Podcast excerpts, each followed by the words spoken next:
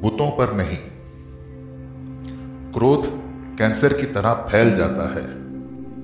रग रग में यदि सही वक्त पर सही जगह निकाल ना दिया जाए। प्यार गला देता है जिस्म को। टीबी की तरह वक्त रहते यदि इजहार ना किया जाए।